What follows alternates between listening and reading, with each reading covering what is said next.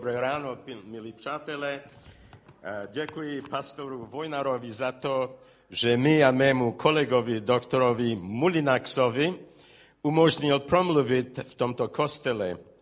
Je to pro nás velká příjemnost a čest.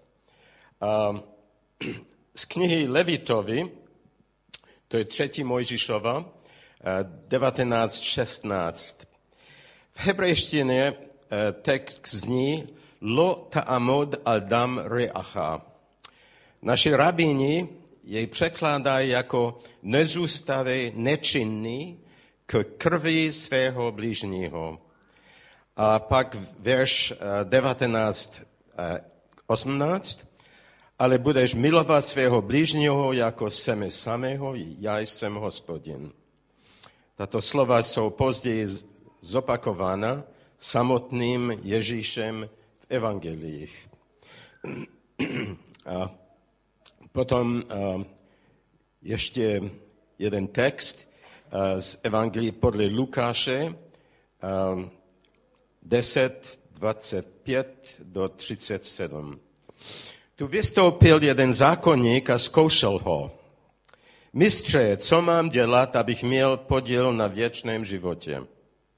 Ježíš mu odpověděl, co je psáno v zákoně, jak to tam čteš. On mu řekl, miluj hospodina Boha svého, celého svého srdce, celou svou duši, celou svou sílu a celou svou myslí. A miluj svého blížního jako sám sebe. Ježíš mu řekl, správně si odpověděl, to čiň a bude živ. Zákonník se však chtěl ospravedlnit a proto Ježíšovi řekl, a kdo je můj blížní? Ježíš mu odpověděl, jeden člověk šel z Jeruzaléma do Jericha a padl do rukou lupičů. Ti jej obrali, zbyli a nechali tam ležet polomrtvého. Náhodou šel tou cestou jeden kněz, ale když ho uviděl, vyhnul se mu. A stejně se mu vyhnul i Levita, když přišel k tomto místu, uviděl ho. Ale když jeden samařán na své cestě přišel k tomu místu a uviděl ho, byl pohnut soucitem, přistoupil k němu, ošetřil jeho rány olejem a vínem a obvazal mu je, posadil je na svého mezka, zavezl do hostince a tam se o něj staral. Druhého dne dal hostinskému dva denáry a řekl, postarej se o něj a bude-li tě to stát víc, já ti to zaplatím až se budu vrátit. Který z těch tří, myslíš, byl blížním tomu, který upadl mezi lupiče? Zákonník odpověděl, ten, který mu prokázal milosrdenství. Ježíš mu řekl, jdi a jednej také tak. Tento text, jak všichni víte, slavné podobenství o milosrdném Samařanovi je to velmi krásný učební text, který máme přímo z úst Ježíše. Je to typický židovský text, text velmi podobný různým židovským rabinským textům, které známe. To má dokonalý smysl, protože Ježíš byl samozřejmě žid a rabín. Dovolte mi udělat několik poznámek týkajících se tohoto textu. Jako židovský badatel a současně v kontextu konference usmíření, která se konala v našem městě. Bod 1. Co nás toto podobenství Ježíše učí? Jeho hlavním vzkazem je, že oficiální postavení osoby a její vnitřní stav nejsou vždy ve vzájemném souladu. V prvním století, ve kterém žil Ježíš, měli kněži chrámu vysostné postavení a velký vliv a moc nad normálními všedními náboženskými životy lidí. Kněžský úřad v období druhého chrámu byl velmi prestižní. To samé platí pro stav Levitu, kteří zaujímali druhý nejvyšší stupeň v židovské náboženské hierarchii. Rovněž víme, že funkcionáři chrámu získávali svůj náboženský status děděním. Čestné pozice byly předávány uvnitř kmeny Levitu z otce na syn. Syna. Za další rovněž víme, že funkcionáři chrámu byli skorumpovaní, a to ve velké míře.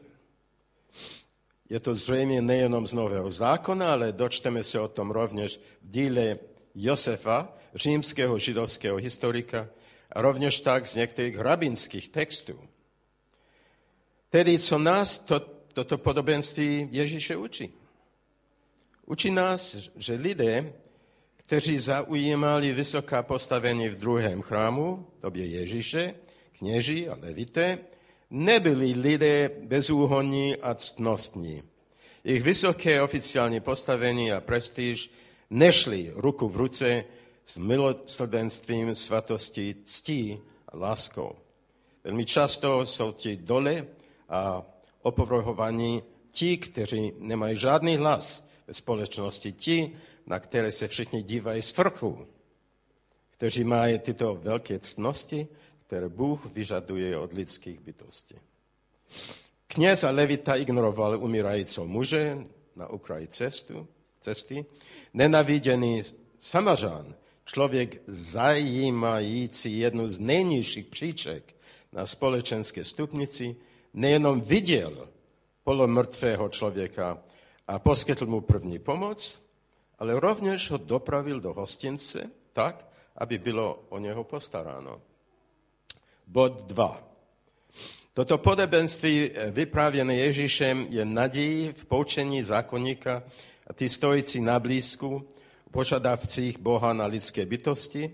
A současně toto podobenství rovněž způsobem, jak předpovědět Ježíšovu vlastní budoucnost. Protože polomrtvý člověk na okraji cesty nastínuje osud skutečného židovského učitele Ješua Hanocri, Ježíše z Nazaretu, který vypraví podobenství. Je to on sám, který upadne do rukou kriminálníků, v tomto případě římských vládců a skorumpovaných hodnostářů druhého chrámu. Ten stejný Ježíš, nevinný člověk a velký učitel, bude nakonec uvězněn, veřejně byt a ukřižován a podobně jako ubohý muž v podobenství, ignorován kolem jdoucími a zanechán svému osudu. Ježíš neměl takové česti jako oloupený a zbytý muž v podobenství, nad kterým se slitovala na aspoň jedna osoba, zaopatřila ho a zachránila ho před smrti.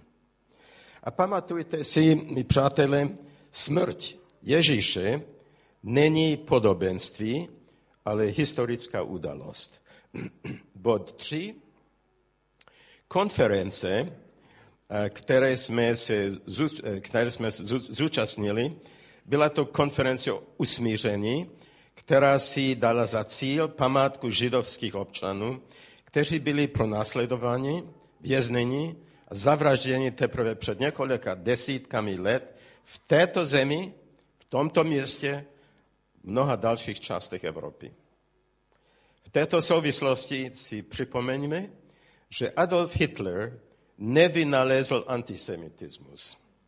A tento odporný fenomén již existuje mnoho, mnoho století. Během křižáckých výprav, iniciovaných křesťany ve středověku, byly ve jménu Krista zavražděny desetitisíce židů.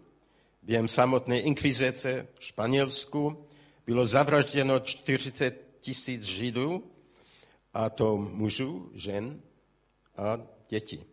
Na základě nejspolehlivějších záznamů bylo těchto 40 tisíc, židů upáleno zaživa církví a ve jménu Krista. V průběhu mnoha století ztratilo tisíce židů své životy na základě obvinění z hanobení krve, křesťanského nesmyslného a pošetilého obvinění, že Židé kradou a zabíjí mladé křesťanské děti před svátky Pesach, nechávají je vykrvácet a jejich krev používají pro přípravu nekvašeného chleba, který jedí o tomto náboženském svátku.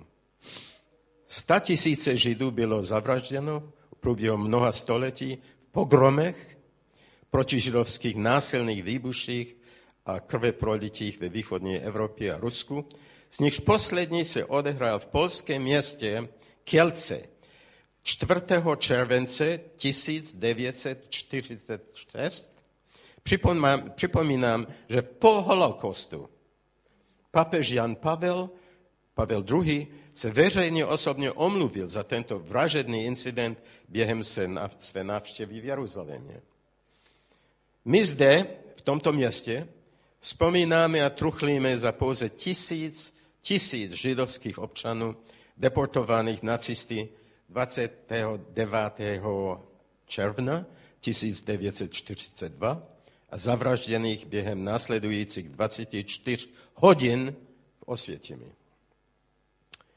Nyní se můžete sami sebe ptát, ačkoliv toto všechno je pravdivé a politování hodné, jakou to má spojitost s podobenstvím o milosrdném Samařanovi. Ano, všechno to má spojitost s podobenstvím, protože polomrtvý člověk na okraji cesty, navíc symbolizující Ježíše, opuštěného na kříži, je rovněž symbolem Ježíšových bratrů a sester, kteří byli před 70 lety oloupeni, bytí, mučeni a nakonec zabíjeni nacisty. Stejně jako umírající muž, podobenství, stejně jak Ježíš umírající na kříži, rovněž mučení a utrpení těchto židů bylo ignorováno. Byli to křesťané všude kolem nás, kteří si nás nepřáli vidět, naší agonii a nechtěli uznat naše utrpení. A takto tito nevinní židé šli na svou smrť, ne jeden, ne sto, ne tisíc, ne deset tisíc, ale šest milionů, z toho jeden, jeden a půl milionu dětí. Tak to zajímalo 12 členů mé rodiny, strýci, tety, bratranci, sestřenice, všichni z tohoto města, z Českého Těšína, bez jediného slova podpory, naděje nebo lásky, které by dostali od lidí svého města. V případě mé rodiny měla pouze jedna žena z Banské Bystrice, která byla pomocnicí mé matky, kuráž přijít nám na pomoc. Tuto ženu jsme s mou sestrou upřímně milovali, nabídla se, že uschová některé z nejvzácnějších věcí mých rodičů. A když jsme se vrátili do Českého Tišina z, koncentra, z, koncentra, z koncentračního tábora, vrátila nám veškeré věci, které bezpečně zachránila před loupeživýma rukama nacistů. Pomocí jednoduchého a nádherného podobenství o milosrdném Samařanovi Ježíš vysvětluje zákonníkovu, co to znamená být skutečný blížní. Vždy od okamžiku, kdy jsem četl podobenství poprvé, tak jsem nemohl pochopit, proč se našim přátelům, známým zde, v tomto městě, nepodařilo být skutečnými blížními. Když jsme byli v také hrozné tísni, mohlo se stát, že jim antisemitismus, získaný dávno předtím, zabránil pomoci nám? Proč se stalo, že potom, co nacisté okupovali naše město, nikdo s námi nechtěl být vidět? Proč se stalo, že lidé přecházeli na druhou stranu cesty, jen proto, aby nám Židům nemuseli říct dobrý den? Proč se stalo, že nám farmáři na trhu nechtěli prodávat své produkty? A mohl bych pokračovat. No, plně chápu, mi přátelé, že vaši rodiče a prarodiče měli rovněž obro, ohrožení SS, eh, ohrožení gestapo.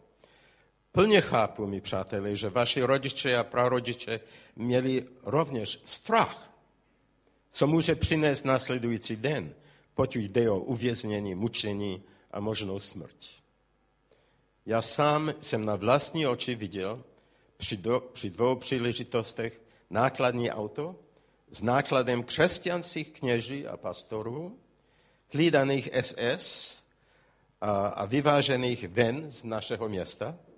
Nevím, co se s nimi stalo. Bylo to pro všechny z nás pekelná doba. Vím to. Přece však jsem také spolu s vámi slyšel texty ze starého nového zákona. Nezůstavej nečinný ke krvi svého bližního. A Ježíšova slova budeš milovat svého bližního jako sebe samého. A tyto pravdy nemůžeme proklamovat, učit o nich naše děti a vnoučata. A pak, když uvidíme jednotlivého muže nebo ženu nebo skupinu nevinných lidí, židovských nebo nežidovských, kteří jsou hnáni na mučení a smrt a přitom nic ne- neudělat pro jejich záchranu.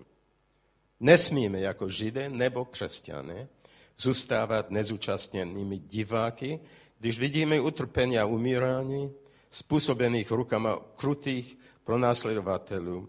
Nikdy nesmíme ignorovat utrpení jiných. Nemůžeme se dokonce ani právem nazývat křesťany, následovníky Krista a žili následovníky učení Tory, proroků a našich mudrců, pokud nebudeme schopni uvést svatá slova, která učíme jiné lidi ve skutečné činy. A tak Ježíšova poslední otázka základníkovi v podobenství k nám dále i přes staletí promlouvá dokonce dnes. Jeho otázka je naléhavá, vyžaduje od nás odezvu. Který z těch tří, myslíš, byl blížním tomu, který upadl mezi lupiče? Na to odpovídáme ten, který mu prokázal milosrdenství. A Ježíšova odezva k nám, k nám, zasílá v této hodině Boží slova, jdi a jednej také tak. Amen. I would like to pray, I would like to do this in English. Okay, if, if you could translate this for me, I would appreciate it.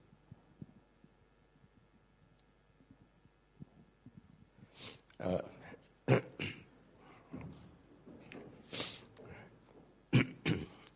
Our Father, we thank you this morning for our lives, Děkujeme ti za naše životy, za the wonderful nature that surrounds us, za nádhernou přírodu, která nás obklopuje, that nourishes both our bodies and souls. která občerstvuje naše těla i naši duši.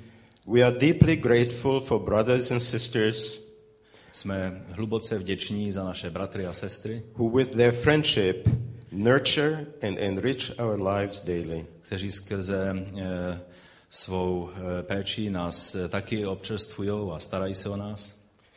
We thank you for Pastor Bohuslav and his wife Děkujeme ti za pastora Bohuslava, jeho manželku and the whole Vojnar family, a za celou Vojnarovou rodinu, whom we have come to know and to deeply appreciate, které jsme poznali a které jsme eh, začali si vážit and to love, a milovat. and without whom our encounter would not have taken place. a bez eh, něhož by eh, to naše setkání se neuskutečnilo.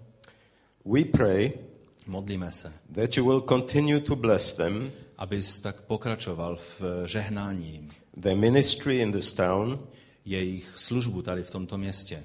and this your congregation. A tento, toto tvé zhromáždění. May we all, our sisters and brothers here and in America, Kež bychom my eh, všichni bratři a sestry eh, tady i v Americe, become ever more aware bychom se mohli stát stále více a více vědomí of the suffering of fellow humans in this world. eh, utrpení, kterým prochází mnoho lidských bytostí po celém světě.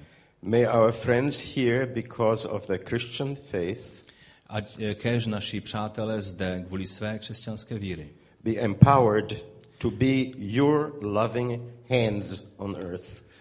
aby mohli být zmocněni jako tvé milující ruce eh, vstažené k těm, kteří je potřebují tady na zemi. And may we Jews, A kež bychom i my, Židé, in our Jewish faith, v, našem židovské, v naše ži- židovské víře also be led to extend your love to our fellow human Kež beings. bychom mohli taky být vedení v tom, abychom vztáhli eh, tu tvoji lásku směrem k těm, kteří ji potřebují. Help us all to participate in tikkun olam, Eh, Pomoz nám všem eh, se účastnit na tvém tikun olam, the healing of all the world. na tvém uzdravování celého světa. This we pray from the depths of our hearts. A toto se modlíme z hlubiny našeho srdce. Amen. Amen. Amen. Thank you. God bless you. Já děkuji velice doktoru Ciferovi za, za toto svědectví i slovo. Velice konkrétní slovo směrem k nám. Já bych jenom ještě řekl, já přejdu na jiný mikrofon.